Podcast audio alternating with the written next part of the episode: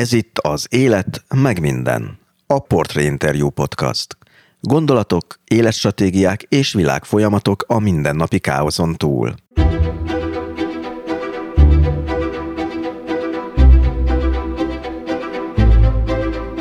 Milyen az, amikor valaki egy államilag szervezett, országos lejárató kampány célpontja lesz? Olyannyira, hogy még hétvégi telek szomszédja is kezdenek furcsán nézni rá. Ez, ez ott is eljutott mindenkihez, és akkor jöttek, hogy hogy, hogy te még szabadlábon vagy, mikor Magyarország ellen konspiráltál Brüsszelben.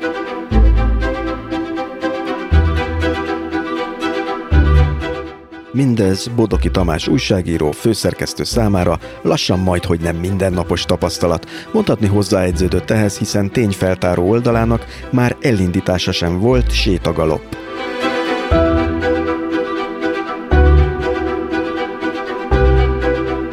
Borzasztó nagy szerencsém volt az elején, mert körülbelül két hét után kint volt a rendőrség a lakásomon, ami egy óriási reklámot jelentett. Persze hát ezt akkor még nem lehetett látni, hogy ez a dicstelen vége lesz, vagy pedig az óriási reklám, de hát aztán végül is inkább reklámnak bizonyult, mint fenyegetésnek.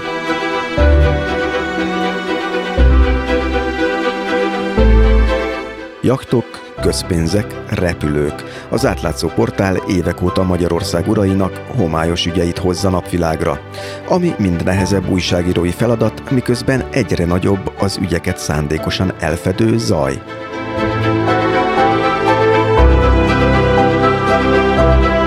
Én első körbe beérném azzal, ha mondjuk a a kormány meg a közmédia az tartózkodna az álhírterjesztéstől, és tényleg csak a exotikus Facebook oldalaknak lenne ez a jellemzője?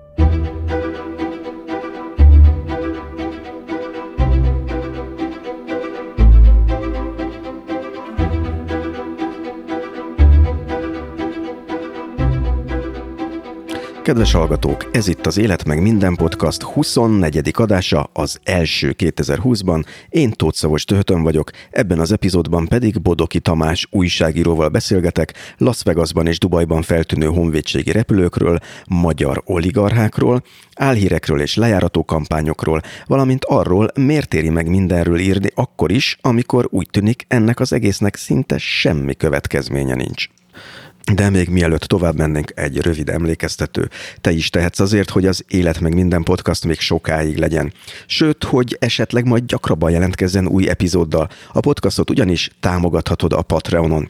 Ennek módját megtudhatod, ha ellátogatsz a műsor weboldalára, amelynek címe az életmegminden.hu. Természetesen ékezetek nélkül, tehát még egyszer az életmegminden.hu.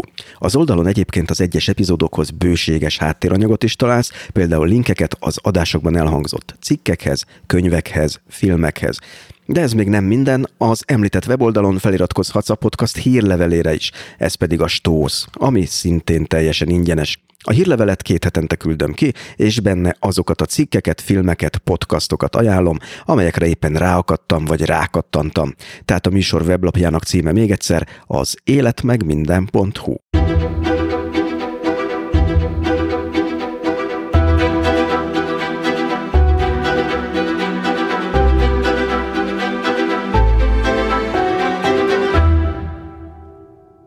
Az 1971-ben született Bodoki Tamás a biotechnológiáról nyergelt át az újságírásra a 90-es évek közepén.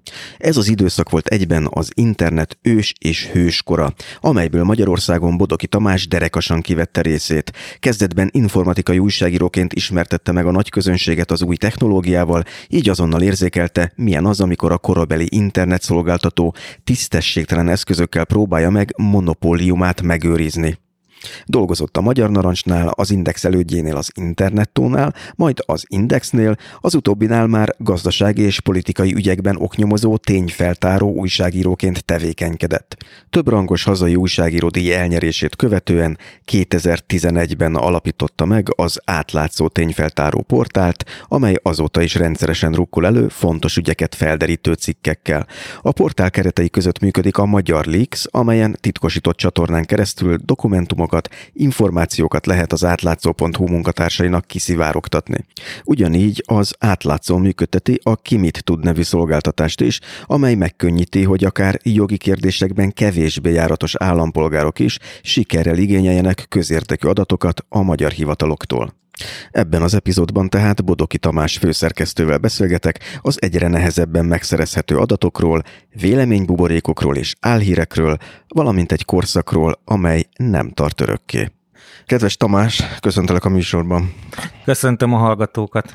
Én arra gondoltam, hogy ugye itt nagyon sokat fogunk beszélgetni, remélhetőleg a sajtóról és az átlátszóról, de nem biztos, hogy minden hallgatónak, sőt biztos, hogy nem szakterülete ez a hallgatóknak, és hogy kezdjünk esetleg olyan történettel, ami mindenkinek izgalmas lehet, és megnéztem a ti 2019-es és 2018-as top listátokat, hogy milyen cikkeket, blogposztokat, videókat olvastak, néztek a, az olvasók nálatok, és azt kell mondanom, hogy több szó jutott eszembe, úgy tudnám összefoglalni, hogy repülők, jaktok, szerencselovagok és nagyon sok pénz tehát izgalmas történetek tűnnek, és a 2019-es toplistán volt egy pár hete nagyot robban történet, ami arról szólt, hogy a magyar légierőgépei egészen egzotikus helyszíneken bukkantak fel, úgyis, mint ha jól emlékszem, Panamában.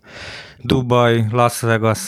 Hát egy elég rejtői sztori volt. Hogy, hogy, hogy szedtétek ezt össze, és hogy miről szólt ez a sztori? Hát ez vissza kell mennünk 2018-ban, amikor az egyik kollégám kapott egy tippet, ami gyakorlatilag annyi volt, hogy van egy jacht, meg van egy repülő, van egy magánrepülőgép, ami itt áll Ferihegyen, és van egy jacht az Adrián, és a magánrepülőgép oda hordja le a magas rangú vendégeket a, a jachtra, de igazából semmi konkrétat nem tudtunk azon kívül, hogy mi a jacht nevem, vagy a repülőgépnek a, az azonosítója. És innen indultunk, és ez a, hát ebből lett egy nagy cikksorozat, ami mai napig tart, és 18-ban és 19-ben is nagyon olvasott volt. Ez lett volna egyébként a másik sztori, amit mondom, tehát ezt a kettőt választottam ki, a repülőset meg a jaktusat, de akkor jó, akkor folytassuk a jaktal. Mi Igen, szerintem ki? összefügg annyiban a kettő, hogy onnan, onnan kezdeném, hogy egy, ugye 2011 óta megy az átlátszó, és egy idő után rájöttünk arra, hogy ezek a bonyolult céges összefüggéseket felmutató cikkek, az, hogy a közpénzből hogy lesz magánpénz különböző közbeszerzési manőverek során, ezek egyre kevésbé érdekesek a közönségnek. Viszont mindig nagyon jól reagált a közönség azokra a cikkekre, amik azt mutatták be, hogy mi történik aztán ezzel a pénzzel, miután magán pénzé változott, és mire költik az érintettek. Tehát, hogy egzotikus módon veszti el közpénz jellegét, úgymond. Igen, igen, tehát ugye minél egzotikusabb, vagy minél értékesebb dolgokat vásárolnak aztán a végén ebből a pénzből, ez még mindig érdekli az embereket, és ezért elkezdtünk ennek szisztematikusan utána járni, ugye, hogy, hogy Tiborc milyen palotákat vásárolt, stb., és akkor így jött a, ez a repülős jachtos dolog is, és, és itt mire ment el a pénz, vagy mi, mi lett belőle? Hát nyilván ez nehéz itt konkrét állításokat tenni, hiszen a, a magánrepülőgép az egy osztrák bejegyzésű, nem nyilvánosan az, hogy ki a tulajdonosa, a jacht az máltai bejegyzésű, szintén nem lehet kideríteni, hogy ki a tulajdonosa. Amit mi igazolni tudtunk ebből a tippből, az az, hogy valóban magasrangú politikusok és közhivatalnokok használják ezeket a járműveket. Azt olvastam, hogy ez a gép ez 17 milliárd forintba került, tehát nem egy Cessnáról van szó, permetezőgépről. A jacht pedig 7 milliárd, ha, ha jól olvastam. Igen, hát ezek felső kategóriás járművek, és mi azt tudtuk itt megmutatni, hogy még maga a miniszterelnök is használta ezt az osztrák bejegyzésű magánrepülőgépet, és számos közhivatalt betöltő miniszterek, stb., illetve kormányhoz közel álló üzletemberek utazgattak a jachttal. Ez milyen uh, politikai viszonyokat tükröz egyébként, hogy a magyar felsővezetés és a magyar üzleti körök közösen járnak jachtozni, meg egy repülőt használnak? Hát azt hiszem, hogy ez egy nyílt titok, ez az összefonódás, csak ugye a másik oldalon a közbeszerzéseknél egyértelműen lehet igazolni, hogy van egy, egy vállalkozói kör, akik mindent megnyernek, vagy majdnem mindent megnyernek, amit az állam közbeszereztet. Nyílt titok, hogy ők jó kapcsolatban állnak azokkal, akik a kormány oldalon ülnek, itt azt tudnám mondani, hogy mi kezdtünk el először oligarházni, nem tudom, 2012-ben talán, és akkor ezt még sokan visszatetszőnek tartották, hogy hát az, az Oroszország, és itt nincsenek oligarchák, itt, itt üzletemberek vannak, és ma már ez teljesen bevett a magyar sajtóban, hogy, hogy ezeket a típusú, az állam pénzén meggazdagodott üzletembereket, akik utána besegítenek azoknak a politikusoknak, akik őket helyzetbe hozták, ezeket lehet oligarchának nevezni. Tehát a kérdésre az a válasz, hogy oligarchikus viszonyokat tükröz a, ez a fajta közpénzköltés. Azt lehet tudni, hogy nem nagyon örültek ennek a sztorinak, most a 2018-asról beszélünk, tehát amikor kiderítettétek, hogy ez a jakt és ez a repülő, ez ugye nagyon sokszor találkozott egymással, közös városba állomásozott, és Budapestről vitte ezeket a felsővezetőket, illetve üzletembereket gyaníthatóan jaktozni. Felbukkant azt hiszem egy videón a Mészáros Lőrincre kísértetésen emlékeztető figura is. Tehát elég sok melótok volt ebben, és talán ezért is mondhatta azt, idézem a kormánypárti sajtónak a csúcs szervéből, a sajtóklubban Szentesi Zöldi László ezt mondta, hogy az egész ügynek a, a szálai, amelyek a Rogán Antal utcai beszélgetésétől Orbán Ráhel Pelenka ügyén keresztül most Mészáros Lőrincig tartanak, azt ugye a kedves nézők sem hiszik komolyan, hogy ezek véletlenek, összejátszásából adódnak. Ez egy, ez egy hadművelet, ez egy titkosszolgálati operatív akciósorozat, amelynek a szálai egyértelműen külföldre vezetnek ti tényleg a CIA-tól kaptátok a tippeket? Hát ez így nagyon vadregényes lenne, de sajnos nem, akkor szerintem még jobb sztori született volna. Mondom, az alaptipp az össz-vissza az volt, hogy van ez a hajó, meg van ez a repülő.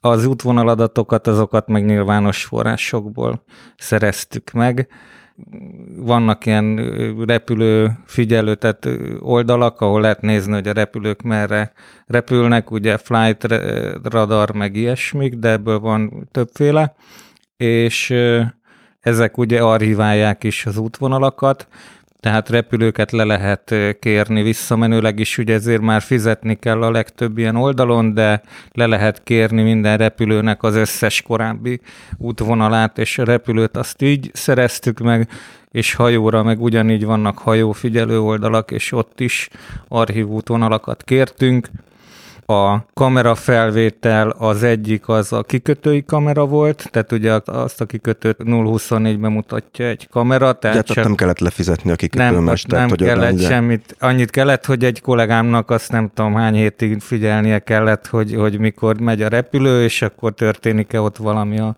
hajó körül, meg ott van-e a hajó, vagy nincs ott. És hát azon kívül küldtünk le fotóst a tengerpartra, és ő csinálta a drónfelvételt a, a, a jachtról. A drónfelvételen látszik, hogy van egy-két ember a hajón, aki nagyon nem örül, amikor megpillantja ezt a légi járművet.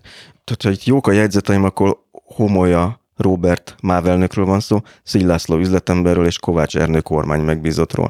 Tehát ilyen édes hármasban az állam és az üzleti világ igen, és Na. ehhez azt kell tudni, hogy összesen egy néhány napot töltött ott a fotósunk, tehát hogyha valószínűleg, hogyha egész nyáron ezt a jaktot hajkurázta volna, és minden kikötőben ott lehetett volna, akkor sokkal több embert sikerül, ismert embert fotózni. De mondtak erre valamit, hogy ez hogy ez miért, miért van így? Mert ezért ez egy elég egzotikus történt, hogy... Hát ugye egy dologban mondtak valamit, hogy Orbán miért használta a repülőt, ez ugye csak a jéghegy csúcsa, hogy ezt a repülőt használta, utána Ugye itt kerülünk át a honvédségi gépes történetbe, hogy igazából a honvédségi gép, ez a gépeknek a beszerzésével az a probléma, hogy nem honvédségi célokra használják ezeket a repülőgépeket, hanem mivel rájöttek arra, hogy ez azért egy kicsit ciki, hogy ismeretlen pénzekből ismeretlen tulajdonú méregdrága magánrepülőgépekkel repkednek, hogy jobb lenne ezt valamilyen állami formában tenni, és akkor vettek két luxusjetet a, a Magyar Honvédségnek, két Falkont, amik hát Hivatalosan honvédség, igen, tehát honvédségi szempontból nem értelmezhető ez a beszerzés, plusz még két airbus is, és ezeket is elkezdték ilyen célokra használni, plusz még találtunk menet közben a a másfél év alatt még három további magángépet, amit rendszeresen használnak. A jól értelmezni egyébként itt a történetnek a lényegét, hogy, vagy az egyik lényegét, hogy itt arról van szó, hogy így úgy tudnak különböző helyszínekre, megbeszélésekre, üzletkötésekre utazni, amellett, hogy nyaralnak ezek az emberek, hogy nem lekövethető, tehát nem hivatalos?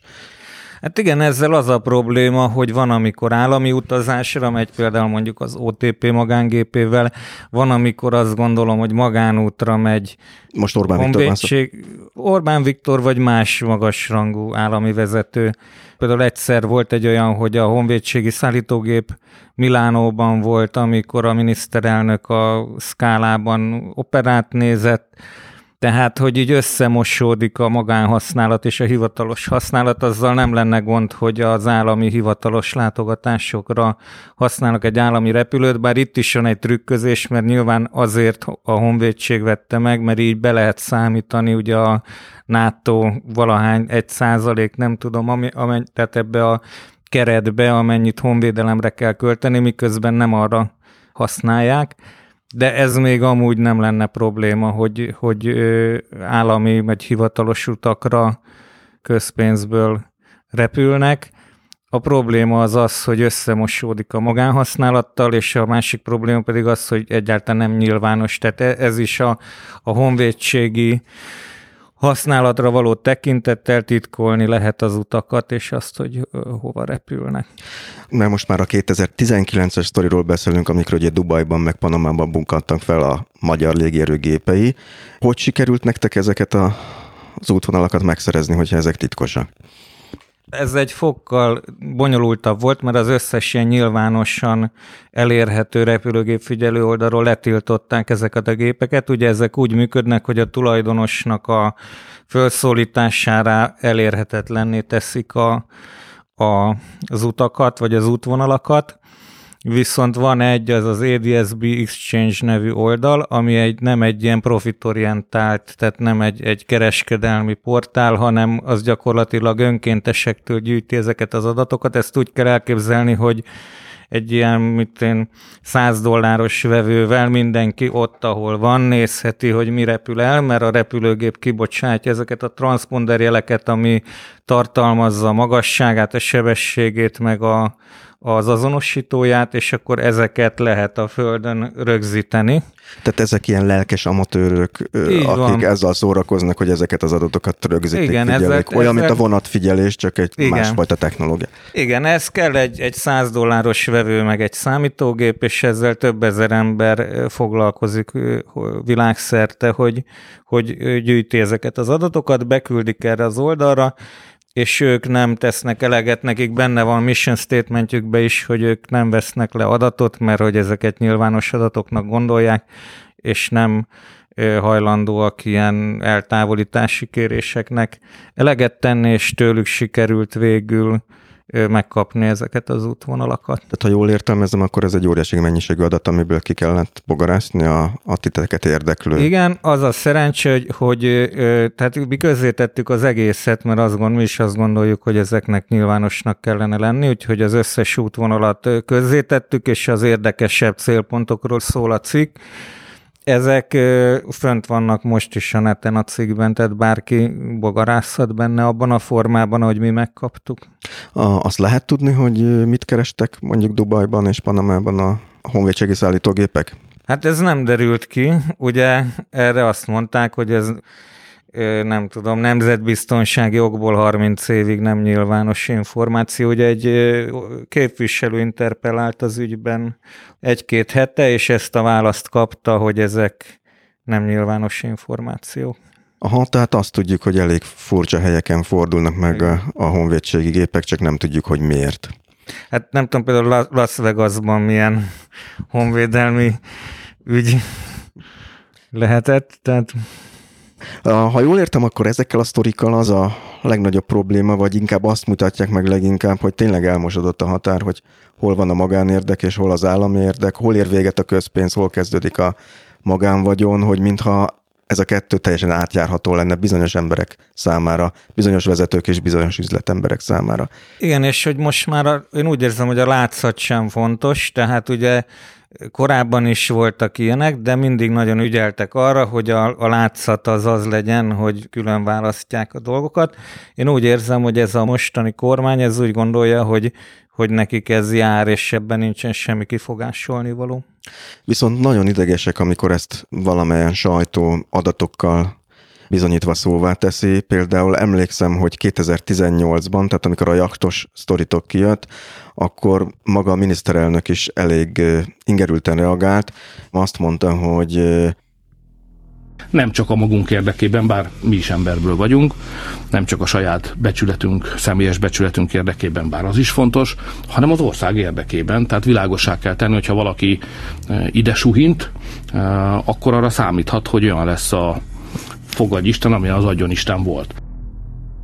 Az azt jelenti, hogy oda suhintottak nektek ezután? Hát utána volt egy lejárató kampány, tehát először az, hogy nem tudom, soros pilóta nélküli repülőgépekkel figyelteti a magyar kormányt, azt hiszem ez volt az első narratíva, az Origo, meg a többi kormányportál ezt nagyon intenzíven tolta, és utána még nekem külön oda suhintottak, mikor csináltam egy selfit a Sargentini asszonyal, amivel gondoltam volna, vagy gondoltam is, hogy abból ez balhé. Ez, ez Brüsszelben, egy ilyen fake news konferencián voltam, és egyébként tök véletlenül futottam bele, tehát nem volt vele külön találkozó, és akkor ebből Hát ő akkor már ugye ez a politikus nő első számú közellenségnek így számított van, a magyar van, igen, kormány igen. oldalon, hiszen a, a Magyarországot elítélő jelentést gondozgatta.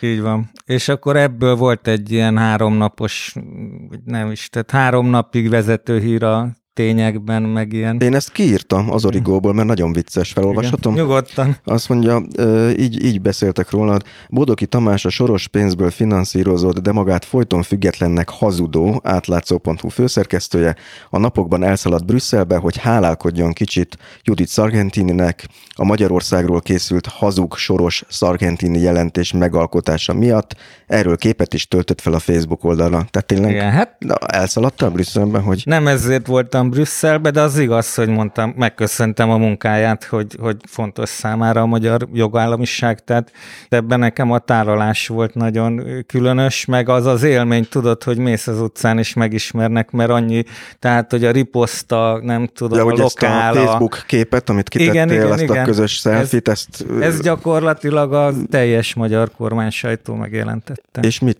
tett, így megjegyzéseket tettek az emberek? Vagy gratuláltak, vagy nem gratuláltak? Mi volt a reakció? Nem volt durva. Volt néhány ilyen gyűlölködő e-mail, személyesen nem volt semmi durva reakció. Nagyon vicces az volt, hogy nekem van Surányban egy telkem, és ott a szomszédok nem igazán sikerült azt nem sok év alatt elmondani, hogy én mivel foglalkozom, hogy újságíró, de hol az interneten, oké, okay, nem, tehát nem értették, hogy mit csinálok, de ez, ez ott is eljutott mindenkihez, és akkor jöttek, hogy hogy, hogy te még szabadlábon vagy, mikor Magyarország ellen konspiráltál Brüsszelben. Tehát, hogy az érződött, hogy ezt olyan szinten súlykolták ezt a történetet, hogy tényleg a Surányi falu végre is eljutott. Pedig ha tudták volna, hogy te ős Fideszes vagy, én azt olvastam, hogy egészen 93-ig Fidesz tag voltál. Hát ezt Jól nem láttam? tudom igazából, hogy én hogy voltam Fidesz tag. Volt egy gimnáziumi Fidesz csoport, tehát 88-ban még a rendszerváltásban vagyunk. Én harmadik, negyedikes gimnazista koromban jártam Fidesz csoportba, volt egy ilyen Teleki István, ez egy középiskolás csoport volt, én István gimnáziumban jártam, volt a Teleki gimi, és az a két gimi, mind a két gimibe voltak ilyen ifjú fideszesek, akik lázadtak az akkori rendszer ellen, és jogállamot követeltek, meg hasonlókat, szabad sajtót, és akkor én ebbe a csoportba jártam, és ebből volt egy nagy balhé is az érettségi előtt, ez kiderült az iskolában, és akkor választás elé állítottak, hogy ezt abba kell sürgősen hagyni, különben nem lesz érettségi, és akkor én igazából abba is hagytam, tehát nem mentem többet. A vicces része az volt, hogy utána találkoztam, hát 93-ban, tehát már ugye 90-ben érettségiztem, 89-ben, tehát évek múlva egy volt telekis csoporttársal, és akkor ő azt mondja, hogy figyelj, én írom alá évek óta neked a jelenlétívet, mert hogy mutatni kell, hogy sokan vagyunk, vagy valami ilyesmi, és akkor ezen én nagyon fölhúztam magam, és bementem az akkori Fidesz központba, hogy én szeretnék kilépni, de mondom, nem tudom, hogy be voltam elépve hivatalosan, vagy ott, tehát nem volt se tagkönyv, se semmi ilyesmi erről. És akkor mondták, hogy csak belépni lehet, kilépni nem, és akkor végül valami írógépen valamit legépeltek, hogy én most kijelentem, hogy én ebben már nem veszek részt. Pedig mennyire más ment volna az életed, hogyha nem hát... sikerült volna kilépni. Viszont az tény, hogy volt egy idő később, sokkal később az életedben, amikor eléggé jóba voltál fideszes politikusokkal, mert hogy írtál egy könyvet a 2006-os rendőri túlkapásokról, amikor ugye Gyurcsány Ferenc hazugságbeszéde után vonultak utcára az emberek, és akkor elég sok rendőri atrocitás történt, embereket vertek meg, durván bántalmaztak rendőrök. Miért gondoltad azt, hogy ez egy fontos téma, és erről neked akkor könyvet kell írnod? Hát én mindig úgy gondoltam, hogy az újságíróknak a hatalmat kell ellenőrizni, tehát főleg a tényfeltáró újságírás ez mindig arról szól, hogy aki éppen hatalmon van, az, az hogy viselkedik, hogy költi a közpénzt, és miket csinál. Tehát 2002 és 2010 között ugyanúgy, mint ellenzékinek számítottam, tehát nyilván ez azt jelenti, hogy arról írtam, hogy akkor milyen botrányok voltak. Ez nem a 2006-os rendőri túlkapásokkal kezdődött, hanem már, már korábban is írtam ilyen korrupcióról, ilyesmikről cikkeket, tényfeltáró cikkeket, és ennek kapcsán találtak meg, hogy akkor, tehát én voltam kvázi a tényfeltáró újságíró az Indexben, és többen megtaláltak 2006. október 23 után, hogy itt a rendőrség az borzalmas dolgokat csinált. Békés tüntetőket vertek meg, nem azt verték meg, aki a követ dobálta, hanem aki lassabban futott, azt fogták el, azt vitték be, futószalagon ítélték el őket. Hát a történet közismert. Én nem könyvet akartam írni, én elkezdtem ezeket az ügyeket, amik bejöttek földolgozni, és cikksorozatot írtam, ami baromi sikeres lett, mert valamiért akkoriban a mondjuk nem fideszes sajtó ezt úgy kezelte, hogy a kődobáló vandálokat helyre tették a rendőrök, és akkor ezt a narratívát talán megtörte az, hogy bemutattam, nem tudom, 10x konkrét esetet, ahol ahol igazolható volt, hogy ő csak ott volt, csak tüntetett, és megverték, stb. Hogy mondjam, eléggé kikiáltottak Fideszesnek, tehát volt olyan ismerősöm, aki nem állt velem szóba, mert hogy te egy Fidesz bérenc vagy, meg ilyesmi, de hát én ezt akkor is úgy gondoltam, hogy, hogy az egy bozasztan fölháborító dolog volt, és mai napig nem bánom, hogy megírtam. Az más kérdés, hogy utána lett belőle könyv, lett belőle, hogy mondjam, a Fidesz egy kicsit ezt kihasználta hát ezt a, a sors hogy, hogy akkoriban úgy látszik nem Sargentini asszonyhoz rohangáltál, hanem a Strasburgi Fidesz csoporton, mert Igen, hát olvastam egy olyan cikket, hogy 2010-ben talán volt egy Strasburgi könyvemutató, amit a Fidesz szervezett neked. 9-ben volt szerintem, így van, és ugyanaz, de ugyanaz, hogy a jogállamiságért aggódó ellenzéki képviselők szerveztek egy eseményt, nem csak könyvbemutatóban, gyakorlatilag ezzel támadták az akkor hatalmon lévő magyar kormányt, hogy nem tiszteli az emberi jogokat, hogy túlkapásokat követel, hogy megvereti a tüntetőket, és ennek a része volt az, hogy az indexes fotókból, meg az én riportjaimból volt egy kiállítás. és ezt akkori Fideszes EP képviselők szervezték, tehát olyan nagyságokkal voltunk ott, ott Magyarországra panaszkodni, mint Gulyás Gergely, Révész Máriusz, Schmidt Pál, Gál Kinga. Akkoriban a Fidesz nem próbált neked valami fajta ajánlatot tenni, hogy folytasd náluk inkább? Mire eljött a 2010 már úgy nagyjából leesett nekem, hogy, hogy a Fidesz sem gondolja teljesen komolyan ezt a korrupció ellenes fellépést, és hogy politikailag szelektív az, hogy ők mit gondolnak korrupciónak. De ennek ellenére kaptam, tehát az utolsó utolsó, ugye a Polgári Magyarországért Alapítvány szervezett ilyen emberi jogi konferenciákat, nem tudom, hogy még szerveznek-e, de akkoriban minden évben szerveztek, és az utolsó ilyenen egész konkrét állásajánlatokat a most a miniszterelnökséget vezető miniszter úrtól.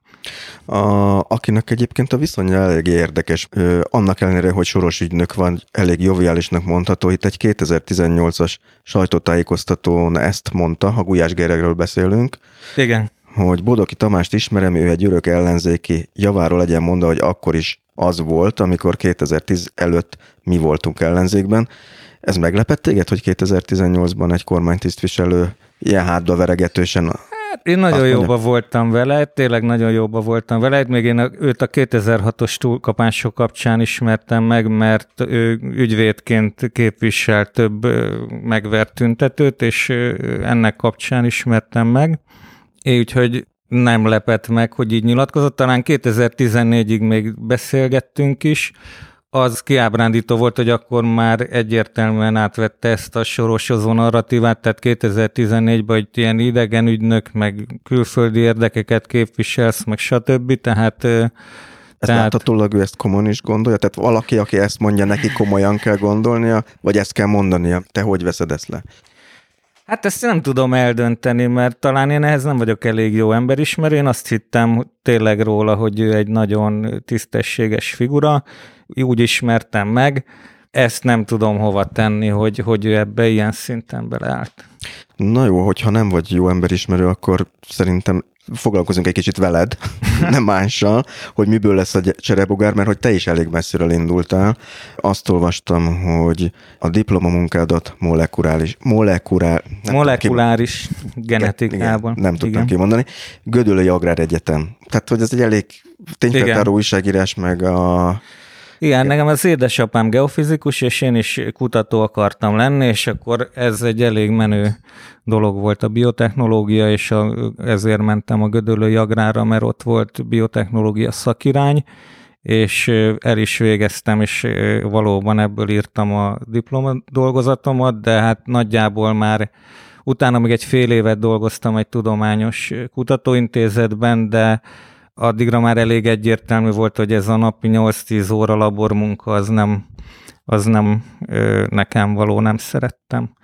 És már az egyetem alatt elkezdtem külsőzni a Magyar Narancsnak, meg nagy sajtóolvasó voltam, tehát minden, minden nap elolvastam, nem tudom, az összes újságot a könyvtárban, úgyhogy volt egy erős késztetés bennem, hogy pályát kéne módosítani, és akkor fél év kutatóintézeti munka után ez meg is történt. A Narancsban kezdtem újságot írni, tudományos technológia, tehát akkor az volt az ötlet, hogy tudományos technológiai újságírás, ugye akkor jött be az internet Magyarországra, és gyakorlatilag bármilyen újságba lehetett az internetről szóló cikkeket írni. Tehát, ha jól értem, akkor te voltál az, akinek volt fogalma valami est arról, hogy mi az az internet. Igen. Az ország többségnek nem volt, és ebből hasznot húztál ott ezekben Így az van, hát én lettem az az újságíró, aki, aki tud írni arról, hogy mi van az interneten, illetve én, én ugye akkor már az is látszott, hogy lesznek online újságok és online hírportálok, internetes hírportálok,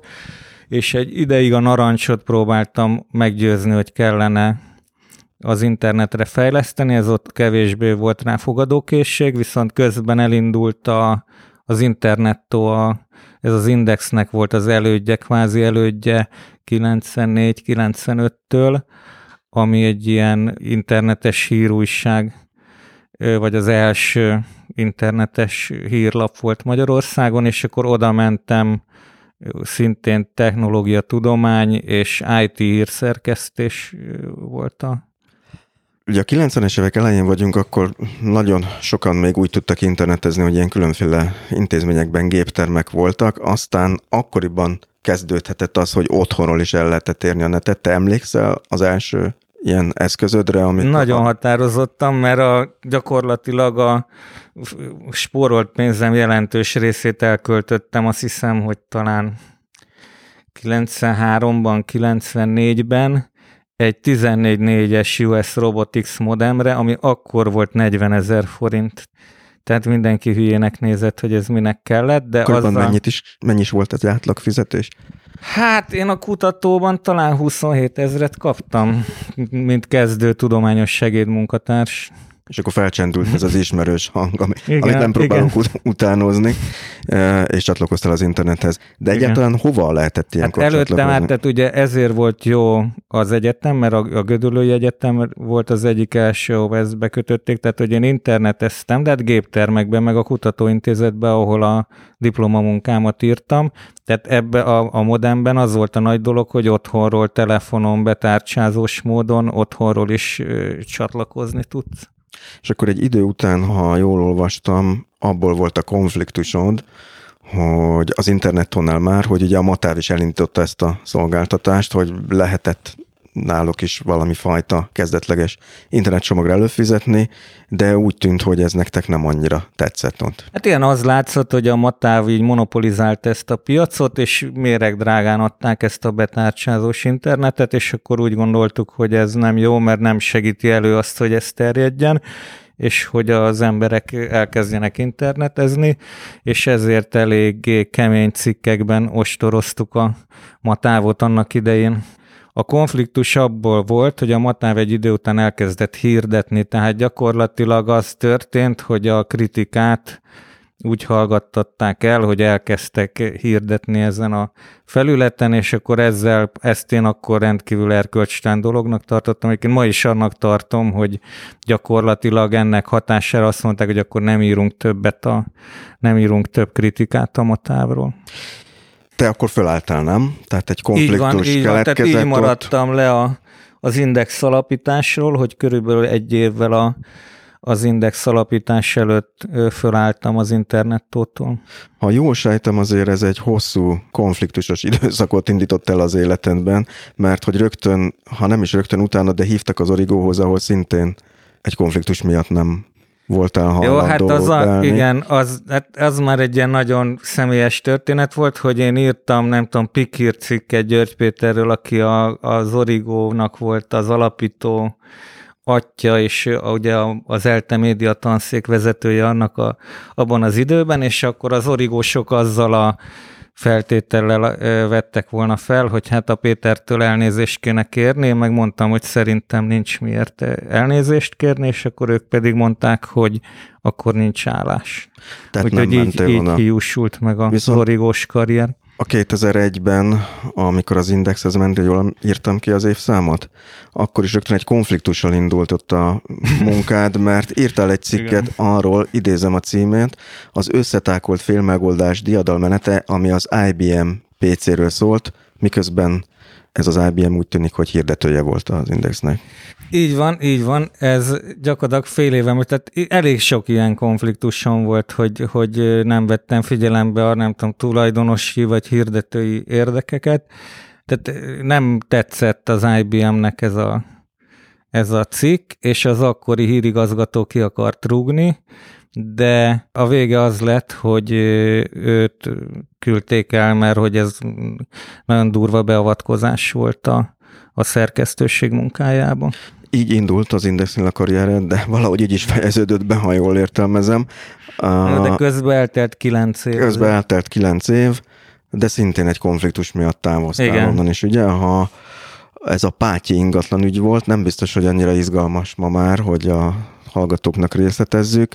Az tény, hogy ez volt az a cikk, ami miatt egy óriási konfliktus keletkezett ott közted és az akkori indexes lapvezetés Érlelődött között. már korábban ez a konfliktus, tehát én azt gondolom, hogy azért alapítottam utána non-profitot, és azért így próbáljuk csinálni az átlátszót, ahogy, mert én többször belefutottam ebbe tényleg a működésem során, hogy erről ne írjál, arról ne írjál, ez hirdet, az tulajdonos, az haver, tehát ez is egy ilyen típusú konfliktus volt. Ez lett volna a következő kérdés, hogy amikor felálltál az indextől, akkor már meg volt a fejedben, hogy te ezt akarod csinálni, ami most Nem. az átlátszó? Nem, az egy ilyen nagyon, az egy nagyon fájdalmas szakítás volt, tehát mégiscsak eltöltöttem ott kilenc évet, és azt gondolom, hogy eredményesen. Utána a TASZ-nál kezdtünk ezen először gondolkodni, mert én akkor már én elkezdtem közérdekű adatokért perelni, és mindig a TASZ adott jogsegélyt, és akkor azt mondta Dénes Balázs, hogy ő szeretne a TASZ-ban egy ilyen oknyomozó Ő programot. kicsoda? Csak Dénes. Balázs volt az akkori vezetője, a igazgatója a Társaság a Szabadságjogokért nevű jogvédő szervezetnek, akik sok minden más mellett információ szabadsággal is foglalkoznak, és jogi supportot, jogi támogatást biztosítanak újságíróknak arra, hogy közérdekű adatokért pereljenek, tehát hogyha valaki nem kap meg bizonyos adatokat állami szervezetektől, akkor ők adtak hozzá ügyvédet, és én ezt rendszeresen igénybe vettem náluk.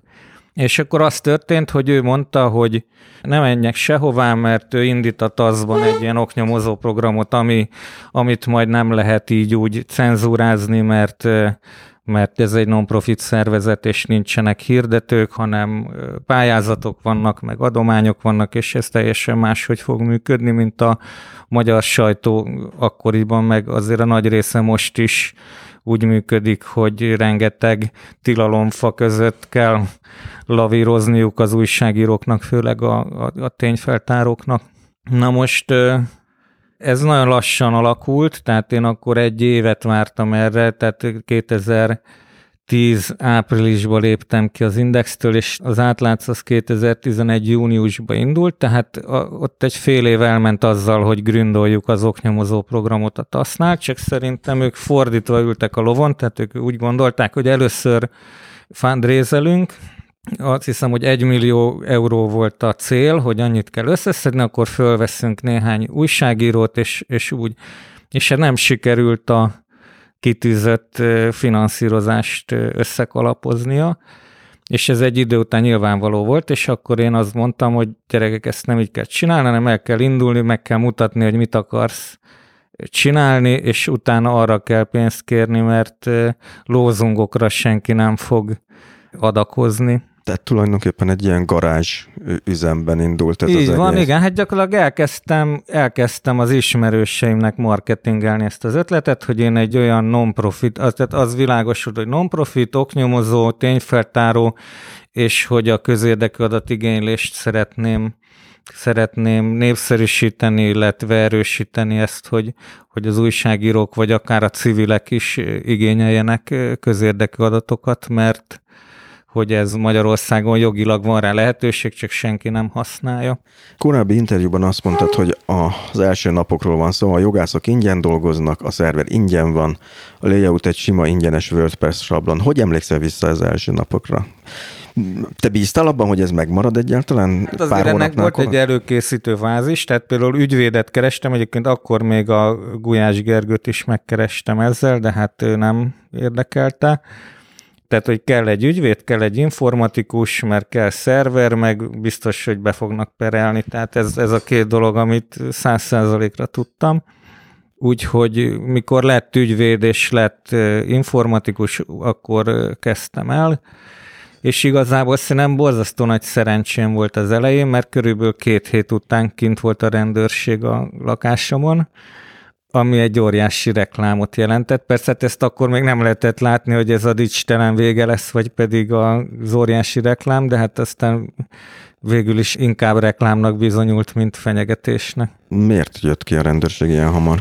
Hármas célkitűzés volt, hogy tényfeltárás, információszabadság, tehát közadatigénylés, és a kiszivárogtatás, a líkelésnek az erősítése. Ugye akkor volt a, a Wikileaks a pályája csúcsán, és ezt is megfogalmaztam célkitűzésként, hogy magyar Wikileaks-et fogunk csinálni, és ennek hatására kaptam mindenféle anyagot, és az egyik ilyen beküldött anyag az az volt, hogy egy pénzügyi intézménynek, a BrokerNetnek a teljes ügyféladatbázisát kihekkelte valaki, és a BrokerNet pedig nem tájékoztatja az ügyfeleket, meg nem jelenti a pénzügyi felügyelet felé, stb és magából az adatbázisból is küldtek darabokat, hogy igazolják ezt az állítást. Én próbáltam a céget reagáltatni, nem reagáltak, és akkor megírtam egy nem tudom, tíz mondatos hírbe, hogy, hogy meghekkelték a brokernetet,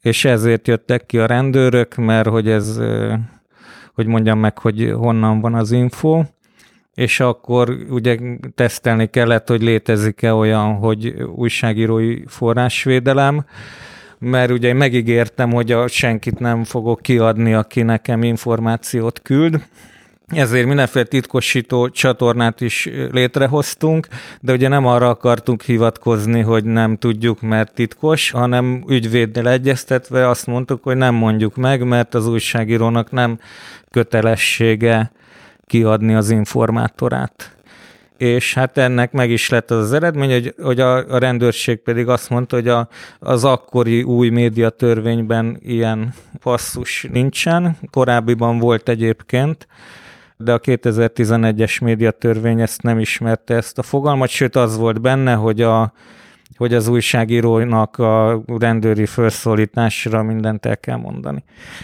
és hát akkor megkínáltak ilyenekkel, hogy akkor ebből hamis tanúzás lesz, vagy akár ilyen bűrészesség is lehet, hogy én részt vettem ebbe a hekkelésbe, meg mit tudom én. Tehát egy kis nyomásgyakorlás volt, de mi kitartottunk, nem tudom, két vagy három kihallgatás is volt, hogy nem, nem adjuk ki az informátort, és akkor kijöttek a lakásomra, és elvitték a magyar Leaks diszket, ami egy ilyen nagyon titkosított diszk volt, tehát, tehát nem tudták utána elolvasni.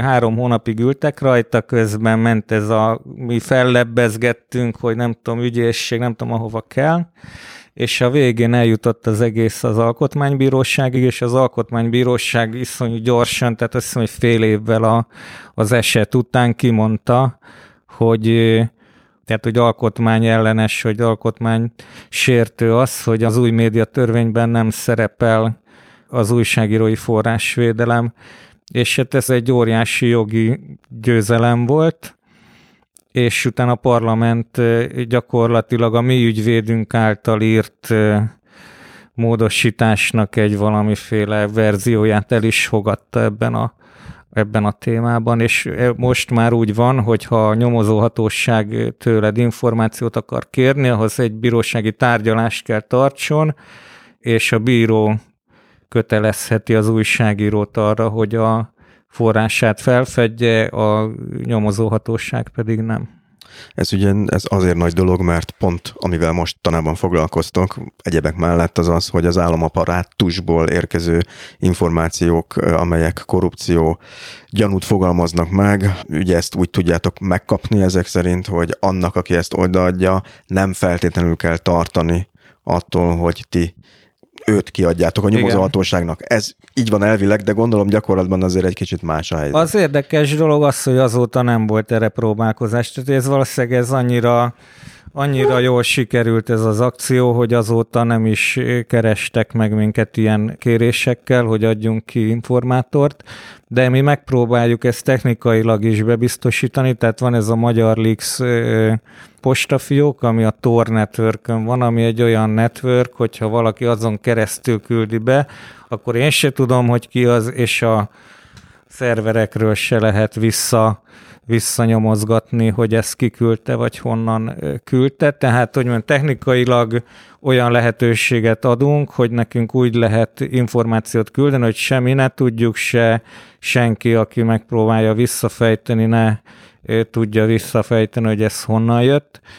Érkeztek be ezen a rendszeren keresztül értékeltő információk? Hát 90% bullshit, de ez minden rég azt, tehát az e-mailes, a telefonos mindenféle megkeresésnek a 90%-a az használhatatlan. Nagyon sok az ilyen tyúkper, hogy a szomszédnak a fája rádőlt a nem tudom mire, tehát nagyon sok ilyen személyes, hogy a társasházakra például rengeteg panasz, hogy a közös képviselő milyen borzalmakat művel de azért egy ilyen 10% az, az értékelhető, és elég sok cikket is írtunk ebből, tehát a emlékezetes korai ilyen magyar Leaks cikk volt a Dörner György színigazgatói pályázata, amire olyan sokan voltak kíváncsiak, hogy lefagyott a, a webszerverünk, olyan sokan kattintották ha jól értelmezem, azért már az első fázisa a munkának is eléggé energiaigényes, tehát hogy egyáltalán eldöntsétek azt, hogy mi az, amivel foglalkoztok, és mi az, amivel nem. Honnan van erre pénz? Tehát az átláthatóságot azt a saját magunkra nézve is nagyon komolyan gondoljuk, mert, mert azt gondoljuk, hogy nem követelhetünk átláthatóságot az állami szervektől vagy a közpénzekről, hogyha mi magunk nem vagyunk átláthatóak, tehát mindig is közzétettük, hogy honnan van ugye az alap elképzelés a crowdfunding volt, ugye most már azt látjuk, hogy az összes nem kormányzati sajtó crowdfundingol, a, ez 2011-ben még nem volt ennyire. Tehát ez a közösségi finanszírozás, a közösségi jelent, hogy finanszírozás, tehát úgy, így van, tehát úgy kezdődött, hogy az e- rögtön az első napon kiraktunk egy felhívást, hogyha ha szeretnéd, hogy ez legyen, akkor adakoz, tehát ez a, ez a szerves része volt a koncepciónak a kezdetektől, és ugye azt mondtuk, hogy hat hónapot adunk neki, hogy kiderüljön, hogy legalább egy ember meg tud ebből élni, és hát rögtön az első fél évben 3 millió forintot bedobáltak az emberek ilyen mikroadományok formájában, tehát működött a dolog plusz elkezdtünk pályázni, és azt kikötöttük, hogy állami, magyar állami, illetve párt pártoktól, pártalapítványoktól nem fogadunk el pénzt, mert hogy azoktól nem kaphatunk finanszírozást, akikről akik fölött őrködünk kvázi.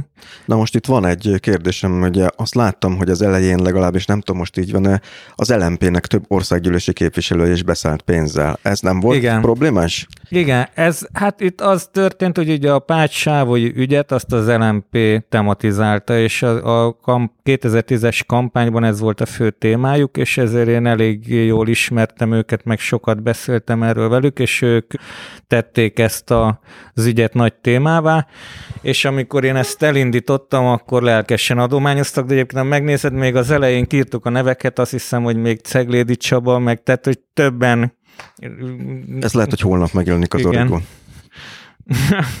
tehát többen adományoztak, de hát nem, mit tudom én, százezer forintot, tehát nem jelentős összegeket. De akkor mondtad nekik, hogy ez nem jelent felmentést az alól, hogy rólatok I, írhatunk, vagy nem írhatunk, vagy hogy volt ez, mert ugye az ember nem szívesen ír azokról rosszat, igen. akitől pénzt kap. Értékhatár volt, azt mondtuk, hogy 50 ezer forint fölött kiírjuk a nevét, ezt utána fölemeltük azt hiszem, hogy 500 ezer forintra, mert hogy az volt a tapasztalat, hogy senki nem akar annyit adni, hogy már nevesüljön, mint szponzor, viszont azt gondolom, hogy ezek olyan összegek, amivel még ő nem tudja befolyásolni, tehát mondjuk 50 ezer forintért, vagy 500 ezer forintért mi nem fogunk egy cikket máshogy megírni, nem tehát fogunk a... azon gondolkozni, hogy úristen, mit fog hozzászólni. A... Tehát, ha jól értem, 500 ezer forintig az az összeghatár, ha valaki annál kevesebbet Évi, ad, akkor igen. kérheti azt, hogy ne jelenjen meg a támogatók között a neve. Így van, így van. Tehát ha évi 500 ezer forintnál többet ad, akkor automatikusan kírjuk a nevét. Azóta nem is adott senki magánszemélyként ennél többet, csak intézményi támogatóktól tudtunk ennél több pénzt pályázni. Mi lehet annak az oka, hogy nem akarnak megjelenni névvel a támogatók? Hát ez egész elképesztő, hogy mennyire tartanak attól, hogy én nem gondolom, hogy ez valami akkora felforgatás, amit csinálunk, de ezt sokan úgy gondolják, hogy ez valami rettenetes, veszélyes dolog, és még azoknak is utána fognak menni, akik adtak 150 forintot. Tehát például egy nagyon népszerű támogatási forma, ez a sárga csekk, amivel postán lehet befizetni pénzeket, úgyhogy nem mutatod meg a személyed, és akkor nem tudom, álnevet ír rá, vagy nem tudom. Tehát, ja, hogy, hogy ezt nem lehet visszakövetni, hogy kitől Igen, vagy a PayPal, ami szintén nehezebben visszakövethető, tehát sokaknál ez tök egyértelmű elvárás, hogy én akarok adni, de nem akarom, hogy ennek bármilyen nyoma legyen, akár a bankrendszerben, akár a ti könyvelésetekben, akárhol. Ez 2020-ban nem jogos vélelem Magyarországon? Hát én azt gondolom, hogy nagy összegeknél talán jogos, tehát mondjuk valaki adna, nem tudom, több millió forintot, vagy több tízmillió forintot az átlátszónak, az talán tehát nagyon kis összegekről beszélünk, tehát az egész átlátszó évi 100 millió forint, tehát ez ennek a, ennek a kormánynak apró pénz nem látható összeg. Én nem érzem azt, hogy ez olyan jelentős lenne, de valóban a támogatók részéről ez egy nagyon erős elvárás, hogy ők láthatatlanok akarnak maradni, és ezt hát a PayPal, a sárga meg ilyen módszerekkel tudjuk kis összegek esetén biztosítani. Említetted ezt a 100 millió forintot, ugye akkor, ha jól értem, egy évben kb. ennyi a költségvetése az átlátszónak.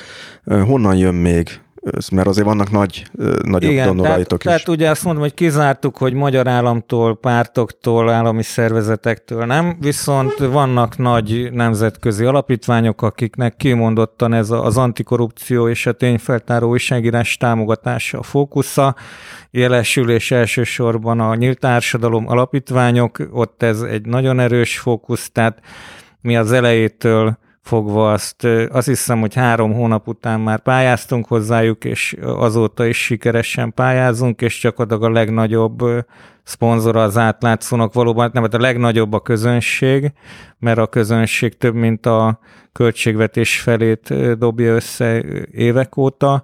Ez a második legnagyobb az a nyílt társadalom alapítványok, tehát hát, de ez is olyan, tudod, hogy Soros György létrehozott egy alapítványt, és akkor ott, tehát én életemben nem találkoztam Soros Györgyel, én programofficerekkel, ilyen hivatásos donorokkal beszélgetek, akik szerte a világon, nem tudom, több száz ilyen non-profit média projektet támogatnak, mert ez a dolga az alapítványnak, ez a missziója annak a szervezetnek, amit képvisel. Ők megfogalmaznak valamilyen elvárást az átlátszóval szemben? Nem, ez is nagyon fontos, hogy mi nem tehát ezt deklaráltuk, hogy milyen megrendelésre nem fogunk cikkeket írni, nem lehet cikket rendelni, ebből többször volt félreértés, hogy jöttek emberek, hogy támogatlak, ha megírod ezt vagy azt. Tehát ez így nem működik. Ezért is sok, ezeknél az alapítványoknál nagyon erős ilyen etikai elvek vannak, de az egyik ilyen alapelv, hogy nem szól bele, tehát ez, ez fordítva működik, ez úgy működik, hogy te írsz egy projekttervet, miről szeretnél írni, mit szeretnél csinálni, hogy méred azt, hogy ez sikeres, mire fogod elkölteni a támogatást, te gyakorlatilag mi egy, egy elképzelést prezentálunk, ő pedig eldönti, hogy ezt ő támogathatónak gondolja, vagy pedig nem. Amikor belekezdtél ebbe 2011-ben, ha jól értem itt ki a dátumot, vagy ha jól emlékszem arra, amit mondtál, akkor arról beszéltünk, hogy ez egy óriási reklám volt ez az első ügy, arról Igen. is most itt, hogy végül is anyagilag sikerült stabilá tenni a működéseteket. A szakma az mit szólt ehhez, amikor elindult, te bízott benne, hogy te ezt meg tudod csinálni? Hát nem igazán finoman fogalmazva, nagyon sokan mondták, hogy ez, ez így nem fog menni, nem fognak adakozni, nem lesz jó. Tehát eléggé negatívan állt hozzá. Mindenki akkoriban még a kvázi harcos társaink, tehát a többi antikorrupciós civil szervezet is egy kicsit gyanakodva figyelte, hogy ebből mi lesz de azt hiszem, hogy utána ami, tehát a tevékenységünk az végül is ö, sikeres volt, és utána már ők is elismerték, meg a, az impaktjaink, tehát az idézettségünk alapján a sajtó, magyar sajtó, vagy a mainstream sajtó is elismeri azt, hogy itt ö, értékes újságírás zajlik. Ahogy így utána olvastam, nekem az volt az érzésem, hogy egy kicsit ilyen gerilla üzemmódban működtél te már korábban, és találtam egy Igen. ilyen idézetet, az internettóról mondtad, hogy jöttek-mentek az emberek, tehát nem volt egy ilyen fix csapat, hogy akkor mi vagyunk öten az internettó, gerilla cucc volt. Én most az átlátszónál próbálom ezt a munkahelyi működési módot vinni, mert szerintem ez sokkal kreatívabb, mint amikor alkalmazottként ülnek az emberek egy monitor előtt. Ez a másféle működésmód, a gerilla üzem sokkal kreatívabb tud lenni, Persze vannak hátulütői, de én ebben érzem jól magam. Na most a hátulütőkről beszélve, én nézegettem egy kicsit az impresszumot, meg az emlékeimre hagyatkoztam persze közben, de azt vettem észre, hogy ez az átlátszónál elég nagy a fluktuáció. Így van. Ez Igen. mitől van? Hát igen, tehát még az előző visszatérő, tehát hogy a, az előnyei valószínűleg az, hogy, a, tehát, hogy én nem éreztem jól magam soha ilyen nagy, vagy mondjam, korporét munkakörnyezetbe, tehát én az Indexnél átéltem azt, hogy ilyen gerillából megnő egy nagy cég, és minél nagyobb és Na de ott főszerkesztő helyettes volt, tehát te nem mondhatod azt, hogy ennek hát, nem vettél részt. Levált, egy idő után leváltottak, 2006-tól már főmunkatárs voltam, mert pont azért, mert nem tudtam, tudod ezt, hogy akkor büntessük meg, meg elkésett, meg akkor tartsuk számon, hogy az alkalmazottak mikor jönnek, mennek. Ez a gerilla ez nem az, az én világom. Te inkább ilyen magányos harcos voltál mindig is, vagy hogy lehetne ezt megfogni? Hát, ezt nem tudom, hogy lehet megfogni. Az biztos, hogy sokkal jobban éreztem magam az index elején, mint a, a végén. Mikor meg egy ilyen nagy üzem lett belőle, abban én már nem éreztem jól magamat. És valóban, hogy az átlátszóban is jönnek-mennek az emberek. En, hát eznek azért lehet, hogy az én konfliktusos természetem is az oka, meg sok minden más mellett, hogy nem alakult ki egy kemény mag, tehát volt az elején egy generáció, aztán voltak a volt egy olyan generáció, aki 2018-ban sokalt be, mikor a harmadik két harmad után, hogy akkor nincs értelme ennek, amit csinálunk, de az annak mondjuk nem én voltam az oka, hanem csak azt mondták, hogy hát megírtunk mindent, amit lehetett, több száz korrupciós történetnek jártunk utána, és semmi hatása nem lett, semmi eredménye nem lett a ez nagyon sok újságírót frusztrál, hogy nincs I, eredmény. Hát főleg egy olyan oknyomozó portálnál, ahol azt gondoljuk, hogy mi botrányokat robbantottunk és nagy ügyeket írtunk meg, és mikor azt látod, hogy ez... Tehát az a baj, hogy ez a dolog, amit csinálunk, ez akkor tudna jól működni, hogyha mögötte a mainstream média is jól működne. Tehát, hogyha mi Nem jól működik? Egy, Hát egyáltalán nem. Tehát, tehát ha mi kitúrunk egy repülős botrányt, vagy egy MVM botrányt, vagy egy CÖV botrányt, akkor annak utána a híradókban kéne menni, és annak is el kéne jutni a vidéki olvasókhoz, meg az állampolgárokhoz, és most azt látjuk, hogy egy ilyen buborékban működünk, tehát az a 500 ezer ember, aki az interneten olvassa ezeket a típusú portálokat, azok tudnak az ügyeinkről, a többiek pedig nem tudnak róla, mert, mert a mainstream média nem juttatja el hozzájuk. Na de mondjuk ebbe a sztoriba az is benne, hogy a mainstream média, mint hogyha megharmadalódott volna az utóbbi tíz évben, tehát ha megnézed közszolgálati média, ugye... Hát igen, hát ez nincs... nagyon sokszor, ugye ez is az egyik kutatási területünk, hogy a tehát az állam fogjul ejti a média szektort, tehát gyakorlatilag az adófizetők pénzét arra használja, hogy médiavállalatokat vásároljon, hogy médiavállalatokat átállítson, hogy médiavállalatoknak a, és ugye itt már nem is csak egyes újságírókról beszélünk, nem komplett cégekről vagy cégcsoportokról, hogy azoknak az irányvonalát meghatározza, hogy hol, miről lehet szó, miről nem lehet szó, és hát ebben ez a kormány rendkívül sikeres és gyakorlatilag a média, a mainstream médiának egy nagyon jelentős részét elfoglalták. A függetlenek meg egy ilyen egyre zsugorodó buborékban léteznek, és nem jutnak el a cikkeink a teljes lakossághoz. Tehát ez a depresszió, amit említettél, hogy, a, hogy amikor az újságíró nem érzi, hogy hatása van annak, amit csinál, ez mindenképpen hozzájárult ahhoz, hogy, hogy ezért itt elég, itt is jönnek-mennek az emberek, mint a, Igen. az internettóban, illetve említetted, hogy ezért a te természetet sem egy könnyű. Nem, ö, sajnos én nem vagyok jó vezető, ezt így kimerem mondani, tehát én valószínűleg nagyon rossz vezető vagyok, nem tudok jól bánni az emberekkel. Én talán jó újságíró vagyok, meg jó szerkesztő, de itt most már nem tudom, az elején még volt egy másik ügyvezető, de vele se tudtunk jól kijönni, úgyhogy azt egy érig tartott, és azóta én vagyok az ügyvezető is, és ez sajnos rányomja a bélyegét a működésre. Valószínűleg szükség lenne egy jó menedzserre, aki az ügyvezetést elvégzi, de egy ilyen cégnek gyakorlatilag nem találsz ügyvezetőt. Kerestünk. Nem mernek ide jönni emberek?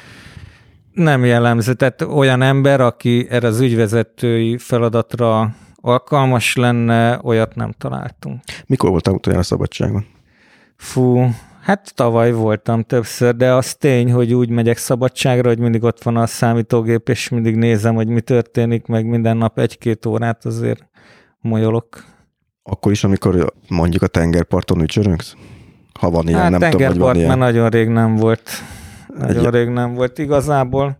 Nagyon sokat kell utaznom a, az átlátszó miatt is, úgyhogy nagyon nem vágyom arra, hogy a szabadságomon is ö, repkedjek. Ez a repkedés, ezzel egy kicsit talán visszakanyarodunk most a jaktos, repülős sztorikhoz. Szerintem talán érdemes megemlíteni még egy-kettő olyan történetet, ami, ami, ami idevág. Mégpedig abba kapaszkodnék, hogy, és ezt te már említetted, hogy nagyon fontosnak tartod azt, hogy ez a portál, ez a hírportál, az átlátszó a, az adatokra épüljön, a közérdekű Igen. adatok megszerzésére.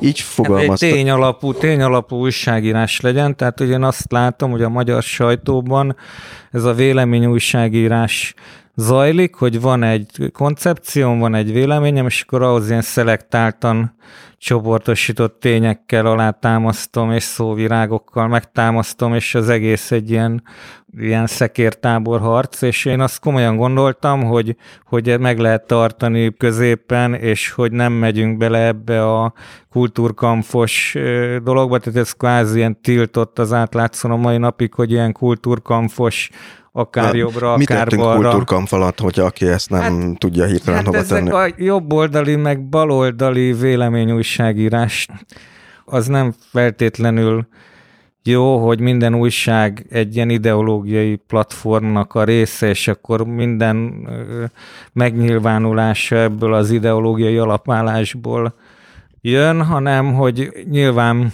van véleményünk ezekről a dolgokról, de azt gondolom, hogy a mi feladatunk az mégiscsak, hogy az adóforintokat hogyan költik el, annak nincsen ideológiai színezete, és nekünk nem is szabad ilyen ideológiai dolgokat belevinni a, a tartalmunkba, mert akkor az hitelteleníteni fogja a fél országnak a, azt, amit mondani akarunk. Most az más kérdés, hogy ezt helyettünk, ugye a kormány elvégezte, hogy beszorított minket, hogy az ellenzéki balliberális, nem tudom, tehát, hogy a, a kormánynak meg nyilván az az érdeke, hogy minket egy, egy politikai elkötelezett társaságként láttasson, de az önmeghatározásunk az nem, nem ilyen.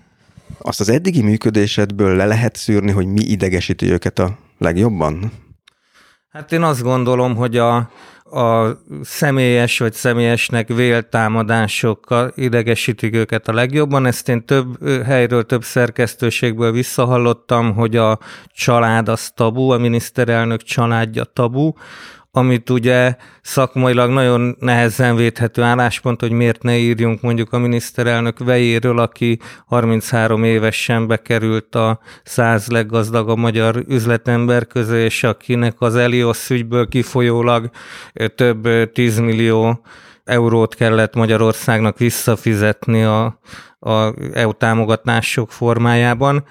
Tehát, hogy... Hogy, hogy említhetnénk a turisztikai ágazatot talán. Igen, tehát, hogy ezek nehezen elkerülhető témák, és az átlátszón én abszolút érzem, hogy mi nem vagyunk erre tekintettel, de nyilván mi bulvárban nem utazunk, lárpurlár nem írunk az Orbán családról, de a gazdasági ügyek vagy korrupció felmerül, úgy, mint Tibor István esetében, vagy szerintem nyugodtan ide sorolhatjuk Mészáros Lőrincet is, azzal mi rendszeresen foglalkozunk, és érződik, hogy ezeket az anyagokat rengetegen olvassák, mert máshol alul, alul reportolt ez a történet, tehát Tiborcról valóban, valóban nagyon a magyar médiák nagyon jelentős része távolságtartással kezeli, tehát valahol respektálják ezt a, ezt a kérést, hogy a családot tessék békén hagyni. Ez nem okoz nektek problémát, hogy amikor tényleg családtagok, ugye itt a miniszterelnök úr lányát is említhetjük,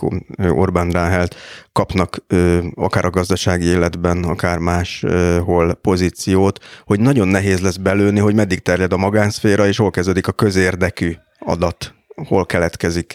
Hát ami... nem ahol bárki másnál, tehát ilyen szempontból a miniszterelnök nem élvez kivételezett helyzetet, tehát hogyha azt megírjuk, hogy mondjuk egy miniszternek a rokonai pozícióhoz jutnak, vagy egy polgármesternek a polgármester pozícióhoz, vagy megrendeléshez juttatja a családtagjait, akkor ezt a miniszterelnökről is meg kell írni. Tehát, hogyha ti az adatok alapján írtok újságot, Azért rengeteg ilyen adat keletkezik, tehát egyre több, iszonyatos adatmennyiségek. Csak egyre kevésbé férünk hozzá. Tehát gyakorlatilag olyan szinten fekete listázó vagyunk, tehát az, hogy újságírói kérdésekre nem válaszolnak, az teljesen általános. Tehát nekem tavaly el is ismerte egy, egy állami szervezetnek az egyik vezetője, aki ilyen fölháborodva fölhívott, hogy megjelent nálatok valami, és az nem úgy van. De mondom, hát megkerestünk előtte, és miért nem mondtad el, hogy hogy van, azért nem, mert nektek nem szabad nyilatkozni. Ki van mondva, listázza vagyunk, vagy ignorálnak, vagy pedig egyáltalán nem válaszolnak a kérdésünkre, és most már eljutottunk odáig, hogy a közadatigénylésekre is egyre kevésbé válaszolnak próbálnak minket az adatoktól erősen megfosztani. Na most szerintem a hallgatóknak a többsége azt se tudja, hogy mi az, hogy közadatigénylés. Egy nagyon egyszerűen el lehetne mondani azt, hogy hogy zajlik egy ilyen dolog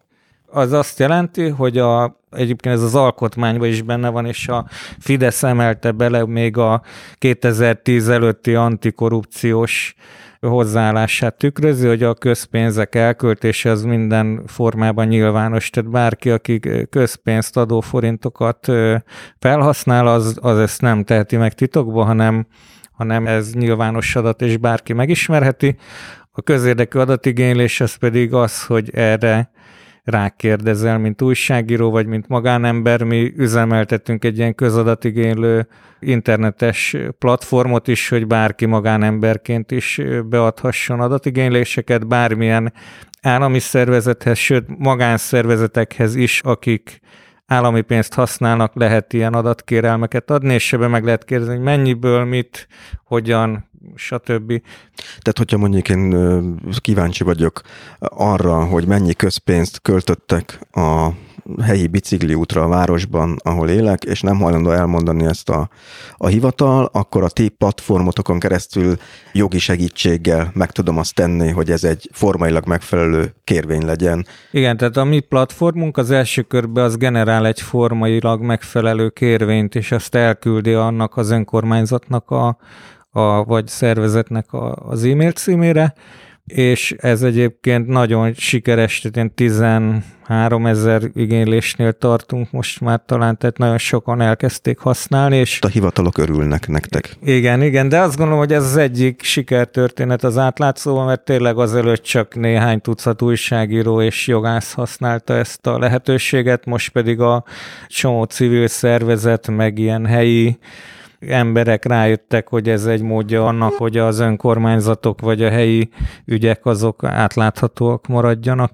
Az nem egy védhető álláspont az, hogyha ilyen számban érkeznek kérvények a hatóságokhoz, hogy ezt lehetetlen teljesíteni? Tehát, Azért tehát minden kérés... Több mint 5000 adatgazda van a rendszerünkben, az azt jelenti, hogy 2012 óta átlagosan egy állami szervezetre kb. két és fél adatigénylés jutott tőlünk, vagy ebből a rendszerből, ezt azért én nem gondolom Na de mondjuk vannak terhelésnek. Olyan, olyan adatigénylések, így nézegettem, amik úgy kezdődnek, hogy gyűjtsék ki nekem öt évre visszamenőleg, Igen. hogy ez így van, tehát lehet olyan adatigénylésbe adni, ami irreális munkaterheléssel jár, tehát ezért mi azt szoktuk mondani, hogy először minél jobban szűkítsd le az adatigényléset, csak azt kérdezd, ami tényleg tudni akarsz. Tehát például, hogyha mi egy intézmény szerződéseire vagyunk kíváncsiak, akkor nem azt kérjük, hogy add ide az összes szerződésed az elmúlt öt évből, hanem azt mondjuk, hogy adj egy listát a szerződésedről, amit minden gazdálkodó szervezetnek kell legyen egy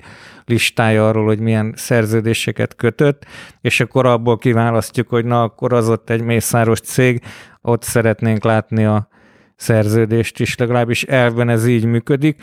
Az más kérdés, hogy valóban mi is láttunk már olyat, hogy mondjuk valaki bead ilyen jellegű adatigényléseket, de hát ezeket simán megtagadják, illetve most már ugye bármilyen adatigénylésért pénzt lehet kérni, tehát hogyha te beadsz egy irreális adatkérést, akkor egy irreális költséget fognak tőled kérni, mielőtt teljesíteni. Ugye itt a dilema az az, hogy ti értetek ehhez, tudjátok újságíróként, szakemberként, hogy mi reális és mi irreális kérés, fel tudjátok mérni, de mondjuk, és most elnézést minden hasonló nevű hallgatót, de Kovács 2 János nem biztos, hogy fel tudja mérni. Ebből adódik a kérdés, hogy tényleg jó gyakorlat az, hogy mindenki megbombázhatja a hivatalokat bármilyen adatkéréssel, vagy itt valami fajta rendezőelv mégiscsak kéne az, hogy ez működjön ez az intézmény próbáljuk edukálni is az embereket, tehát az összes adatigénylés nyilvános a szájton, meg tudja nézni például, hogy egy intézmény már milyen adatigényléseket kapott. Ad abszurdum az is előfordulhat, hogy amit ő meg akart kérdezni, azt már valaki korábban megkérdezte, és ott van a, ott van a válasz. Tehát ez akár könnyítheti is a hivataloknak a munkaterhelését, Másrészt én azt gondolom, hogy messze nem beszélhetünk itt bombázásról, tehát ez a kormányzati narratíva, hogy itt agyon vannak bombázva a hivatalok, szerintem nagyon, még mindig nagyon kevesen tudják, hogy ez egy lehetőség, és nagyon kevesen használják, és nyilván most már megváltoztatták úgy a, az infotörvényt, hogy a kvázi visszaélésszerű adatigényléseket nem is kötelesek teljesíteni. De mondjuk ez arra is lehetőséget ad, hogy mondjuk nektek is azt mondják, hogy a mészáros cégek kell kötött szerződések átküldése nektek visszaélésszerű adatigénylésnek minősül. Igen, volt ilyen, volt olyan is, hogy irreális költségtérítést kértek, olyan is volt, hogy bíróság szállította le a az ötödik kerületi ingatlanok esetében nem tudom, két millió vagy három millió forintot akartak kérni, és a bírósága az oldalszám meg a fénymásolási díj alapján leszállította 200 ezer forintra a költségtérítést. Igazából az is probléma, hogy még mindig rengeteg ilyen adatgazda a papíron gondolja teljesíteni. Tehát például a TI most perelt a, a TAO igazolásokért. Ez a Transparency a, International. A Transparency International Magyarország perelte az EMMIT a, a látványcsapatsportoknak biztosított adó pénzek, tehát hogy melyik csapat, melyik sportág mennyi ilyen eltérített adót kapott, és kaptak nem tudom 40 vagy 50 ezer oldalt kinyomtatva. Tehát, hogy ezzel nagyon gyakran az adatgazdák szórakoznak, mert igazából neki megvan fájlban egyértelmű, hogy ő nem papír alapon dolgozik, hanem van egy elektronikus nyilvántartás erről az egész dologról, de nem akarja, hogy hogy te abban keresni tudjál, és hogy azt rendszerezni tud, és ezért kinyomtatja és átküldi. Úgy ez odáig elmegy, hogy amikor a a Rogánféle minisztériumtól kikérjük rendszeresen, hogy milyen médiavásárlások történtek ezekben a kormányzati információs kampányoknak nevezett, nevezett hát nem is tudom. Ezek ilyen kormányzati reklámok. Kormány, tehát mikor a kormány vesz hirdetést újságokban, óriás plakátot, stb., és ezt kiszoktuk kérni, hogy hogy lettek ezek a pénzek elköltve, és ott a, a végén már annyira idegesítette őket, hogy így elkezdték így valamilyen módszerrel a számokat olvashatatlanná tenni. Azt hiszem, hogy ők egyébként fájlba küldték, de ilyen 50-szer át fénymásolva úgy, hogy ilyen teljesen olvashatatlan táblázatokat három pixeles számokkal. Azért ez egy elég nagy munka is, ha belegondolok ezt, ezt megcsinálni. Igen, igen, de hát valószínűleg ennyire idegesítette őket, hogy mi évekig követtük ezeket, ugye exponenciálisan növekvő állami médiaköltéseket. Lehet, hogy... hogy létezik egy ilyen munkakör ezekben a hivatalokban, hogy az adatokat olvashatatlanná tevő munkatárs. Ott biztos, mert, mert azokon a táblázatokon egyértelműen látszott, hogy nem véletlenül lett olyan, meg nem csak egy lett olyan, hanem többet is átküldtek ebben az olvashatatlan formátumban. Ha jól értem, viszont ez az adat újságírás, vagy ez a, ezekkel az adatokkal való munka az ott kezdődik először, hogy egyáltalán megszerezzétek, kipereljétek, mert egy csomószor nem akarják kiadni, utána mentek, erre ezek szerint van egy külön jogász tím, aki ezt végzi nálatok. Igen, van egy probónó és két fizetett ügyvéd munkatársunk, nyilván nem teljes munkaidő, hanem ilyen részmunkaidős ügyvédek.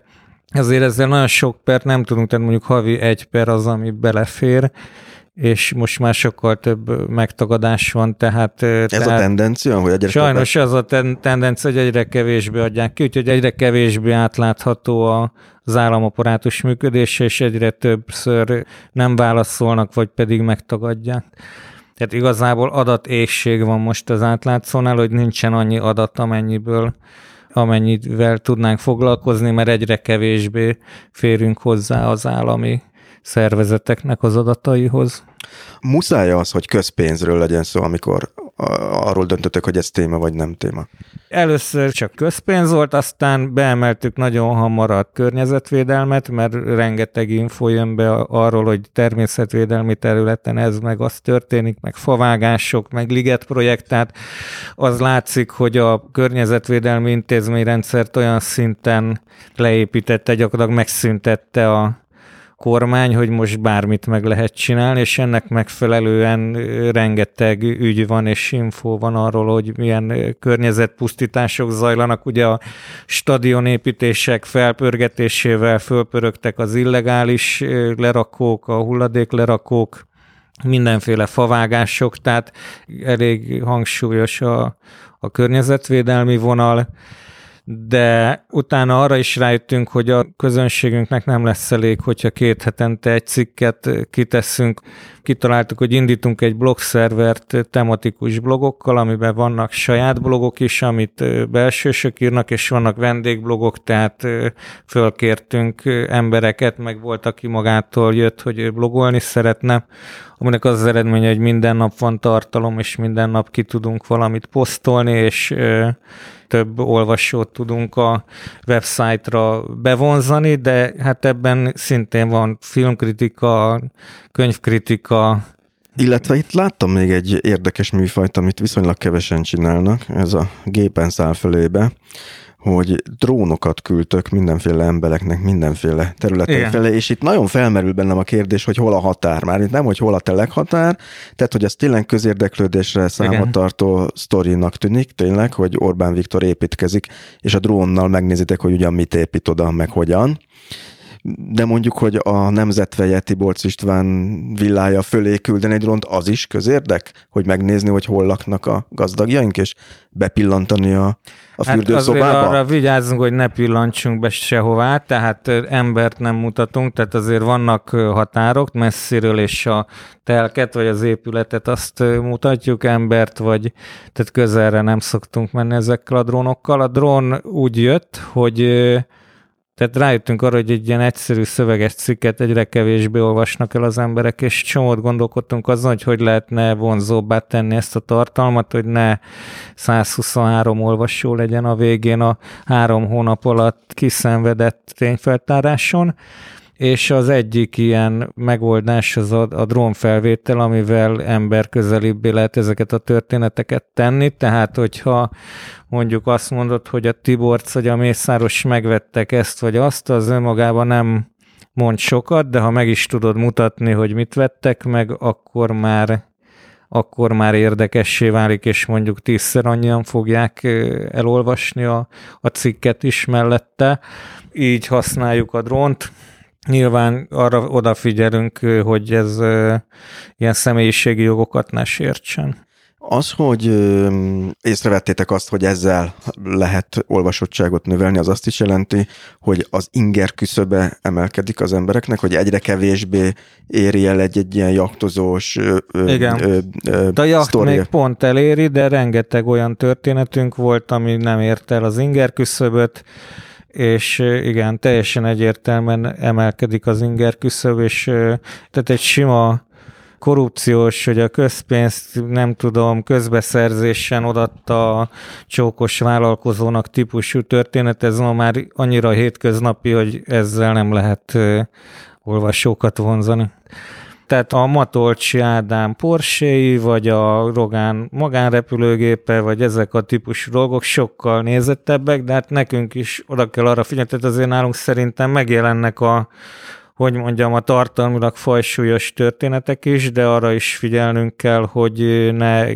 tűnjünk el teljesen a, a, az éterből, és ezeket a hogy mondjam, megmutatjuk azt, hogy, hogy, hogy mire költik a pénzedet típusú anyagokkal, azért ezt el lehet érni. a borkainál is azt nyilván egy újságírói szempontból értelmezhetetlen, hogy a telekügyletek, amiket már megírta, azt hiszem Dezső András, nem tudom, 2012-ben a HVG-ben, hogy hogyan hogyan varázsoltak a, a telkekkel, abból nem lett ügy, a jachtos dubajozásból pedig ekkora botrány lett, de ezt sajnos figyelembe kell venni, amikor dolgozunk, hogy a közönségnek dolgozunk, nem saját magunknak.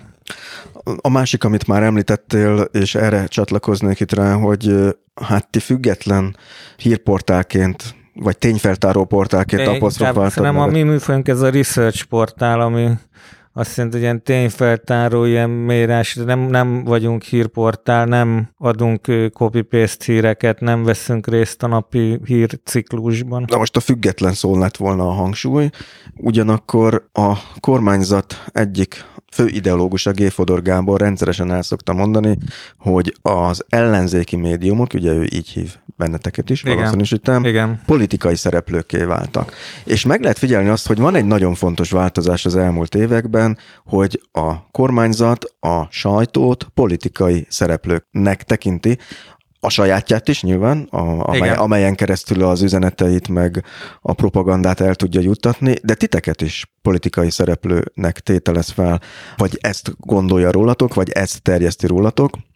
Mennyire vagytok ti politikai szereplők, és mennyire nem? Hát ebben az, a, az ebben a helyzetben. meghatározásuk szerint egyáltalán nem vagyunk politikai szereplők, tehát mi abban a, hogy mondjam, elavult koncepcióban hiszünk, hogy a sajtó az egy külön állatfaj, aminek az a feladata, hogy a hatalmon lévőknek a kezét nézze, és nyilvánosságra hozza, hogyha, hogy mit csinálnak tehát nem tartjuk magunkat politikai szereplőnek, és nekem ez nagyon rosszul esik, hogy sőt, én még, még az elején úgy gondoltam, hogy ezt ilyen politikamentesen lehet olyan szempontból tartani, hogy, hogy, hogy mi nem veszünk részt egyik szekértáborba sem, de hát nyilván a kormánynak meg az az érdeke, miután a fél magyar sajtót fölvásárolt, hogy a másik felét pedig diszkreditálja, és ennek tudom be azt, hogy igazából válogatás nélkül bármilyen sajtót, aki közélettel foglalkozik, aki az ő területükre bemerészkedik, azt politikai szereplőnek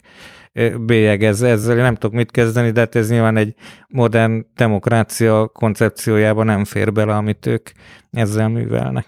De nem lehet, hogy létezik egy olyan diabolikus hatás ennek, hogy a sajtó egy idő után, hogyha be van szorítva erre a területre, valóban elkezd úgy működni, mint egy politikai szereplő?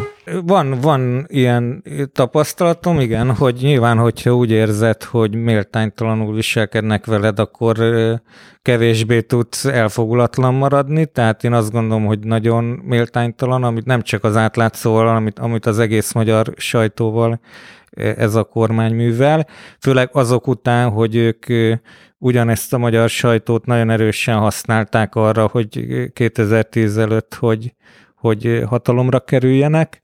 Nyilván az ember nem tud ebben a dologban szemtelen maradni, de attól még nekem nem lettek politikai ambícióim, hogy ők politikai szereplőnek bélyegeztek. Most nem csak a politikai ambícióra gondolok, hanem amikor mondjuk 26-szor nem válaszolnak egy újságírónak, vagy aláznak meg egy sajtótájékoztatón, vagy ö, terjesztik a kormányzati médiában azt róla, hogy külföldi ügynök, akkor lehet, hogy arra játszanak, hogy elszakad a cérna, és utána tényleg egy anyázás lesz abból.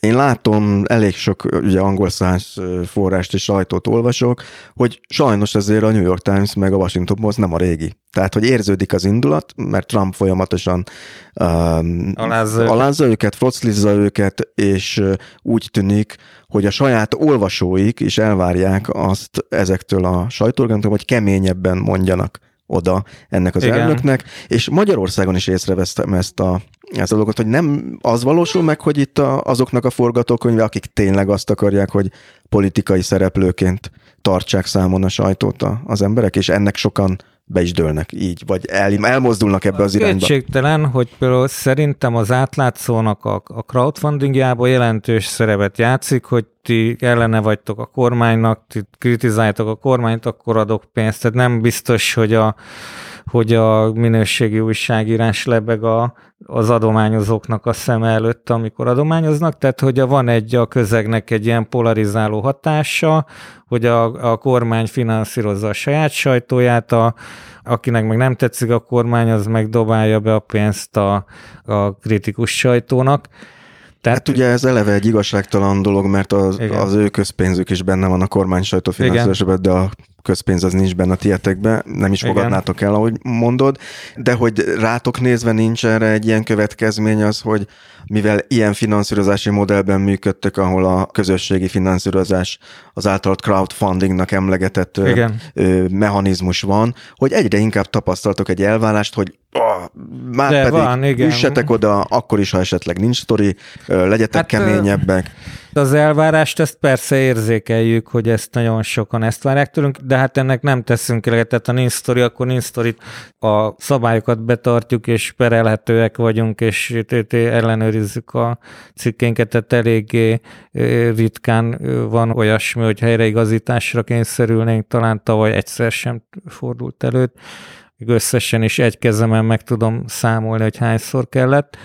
Ugyanakkor, ami nagyon érdekes, az, hogy mikor próbáljuk ezt a középpenállást azzal és alátámasztani, hogy írunk egy cikket mondjuk egy ellenzéki vezetésű kerületről, akkor ugyanez a közönség, aki támogat és lájkol minket, az így nekünk esik, hogy akkor most már megvettiteket a Fidesz, és elkurvultatok, és tényleg nem sokszor fordul elő, hogy ellenzéki szereplőkről írunk, de mindig van utána egy, hogy mondjátok le az előfizetéseket, ne adjatok nekik több pénzt, stb. Tehát, hogy, hogy sajnos az ellenzéki közeg sem érti ezt, hogy a sajtónak nem ez a feladata, hogy egyik vagy másik tábort erősítse, hanem valami más lenne. Már pedig ugye azért egyre inkább érezhető az, ahogy te is ezt érzékeltetted, hogy itt, itt azért kialakulnak ilyen buborékok. Ugye a, a közösségi média hatásának szokták ezt mondani, de Magyarországon ezek szerint ennek van egy politikai eredője is, vagy egy politikai oka is. Hát Magyarországon ezt a kormány aktívan gerjeszti, ezt a polarizálódást, tehát ami ugye addig működik, amíg a te buborékod nagyobb, viszont nagyon vissza fog ütni, hogyha, hogyha elvesztik ezt a relatív többséget. A vélemény buborékok után behozok egy másik népszerű témát, ez pedig a fake news, vagyis az álhírek témája, és hát azt látom, hogy hiába népszerű a téma, hiába beszélünk róla rengeteget az utóbbi időben, mintha egyre rosszabb lenne a helyzet. Hát igen, tehát ezzel nem tudom, hogy mit lehet kezdeni, most ezen a félvilág töri a fejét, hogy, hogy lehet ezzel ellen fellépni.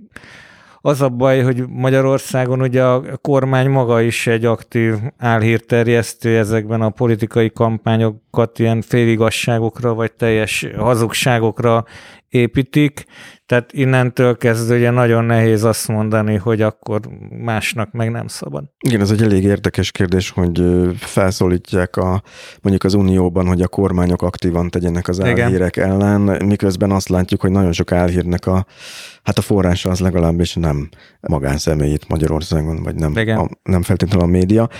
Tehát én első körbe beérném azzal, ha mondjuk a, a kormány meg a közmédia az tartózkodna az álhírterjesztéstől, és tényleg csak a exotikus Facebook oldalaknak lenne ez a jellemzője. Na de a kormány meg azt mondja, hogy ti vagytok az álhírterjesztők. Igen, hát hogy az Indexre média, is mondták, hogy fake news. Fake news, igen. és Donald Trump pedig a New York Times mondja, hogy fake news.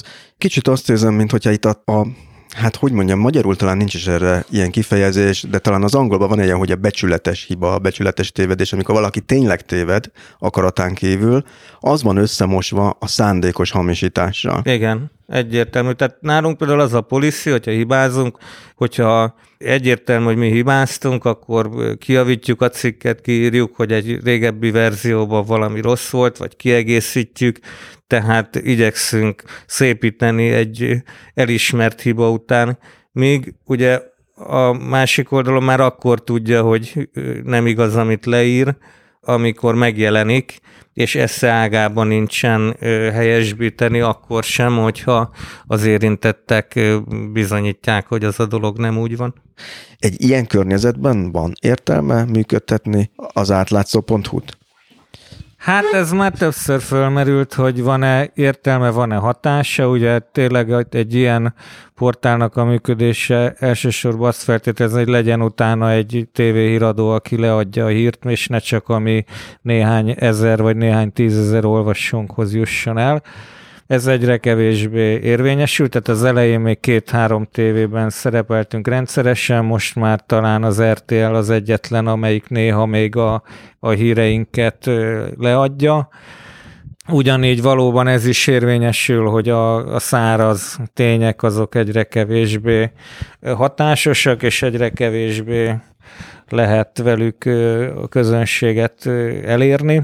Tehát fölmerült főleg a harmadik két harmad után, hogy valószínűleg nincs hatása ennek, amit csinálunk, és van-e értelme, de azért én úgy érzem, hogy ha másért nem, akkor a just for the record, hogy legyenek ezek a, az ügyek megörökítve, és az utókornak legyenek eltéve. Tehát ha másért nem, akkor azért, hogy rögzítsük. Másrészt ugye azért az a tapasztalat, hogy ezek a dolgok, tehát ez, az ilyen szituációk nagyon nagyot tudnak fordulni.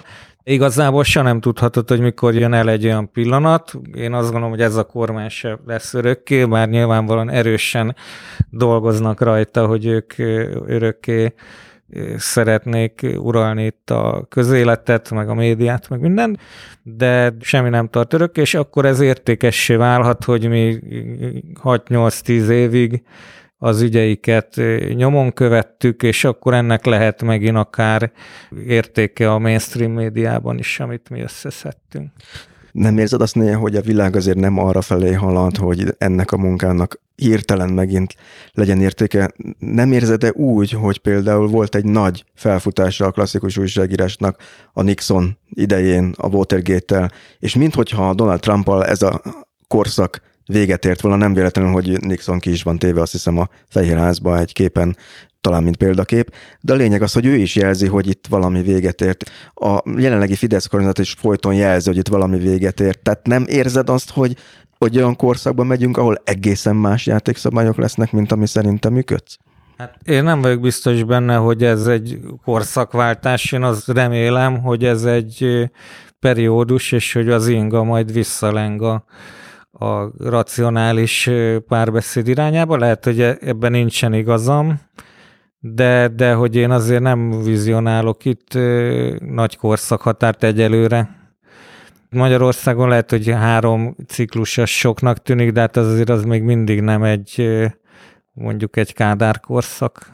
De már majdnem. hát én még azért hiszek abban, hogy tényleg ö, fontosnak tartom, amit csinálunk, tehát hogy amíg hagyják, és amíg meg tudunk élni belőle, addig, addig csinálni kell. Nincs olyan nap, amikor úgy kelsz fel, hogy eleged van, és abban hagyom.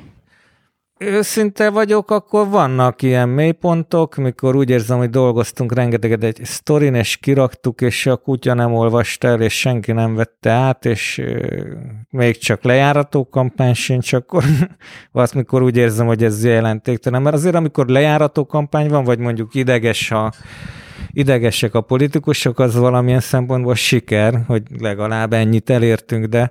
Az imponál a hiúságodnak? Egy jó kis lejárató egy kampány? Egy jó kis lejárató kampány, ez feltétlenül, tehát az azt mutatja, hogy sikerült valamit megmutatni, amit nem szerettek volna.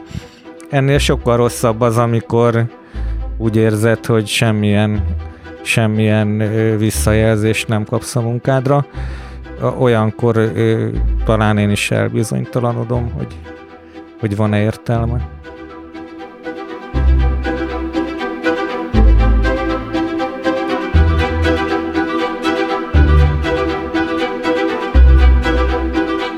Ennyi volt mára az élet meg minden, legalábbis ami a műsort illeti. Kedves hallgatók, ezzel búcsúzom a következő alkalomig. Tehát ne felejtsétek, hogy mostantól ti is tehettek azért, hogy az Élet meg minden podcast még sokáig legyen. Sőt, hogy esetleg majd gyakrabban jelentkezzen új epizóddal. A podcastot ugyanis ezentúl támogathatjátok a Patreonon. A részletekért látogassatok el a műsor weboldalára, amelynek címe az életmegminden.hu. Tehát még egyszer, ékezetek nélkül, az életmegminden.hu. És mielőtt elnémítom magam, még egy apróság, ami neked is hasznos lehet. Mindig is úgy gondoltam, hogy az újságírás nagyjából egészében tanulható mesterség. Ezért is írtam meg a hat év munkájával az első leütés gyakorlati újságírás nem csak kezdőknek című könyvemet. A könyv nem új, évek óta használják az egyetemeken és az újságíró képzésben is. De ma is minden héten rendelnek tőlem példányt, talán azért, mert ez az egyetlen olyan átfogó könyv a témában magyarul, amelyben a szerző, becses személyem arra is ügyelt, hogy ne száraz szöveget kapjon a kezébe az olvasó. A több mint 400 A4-es oldal terjedelmű könyvet megrendelhetette is az első leütés.hu oldalon, sőt, az interjúkészítésről szóló fejezetet teljes egészében és ingyen letöltheted. Csak látogass el az első leütés.hu oldalra, tehát még egyszer elsőleütés.hu.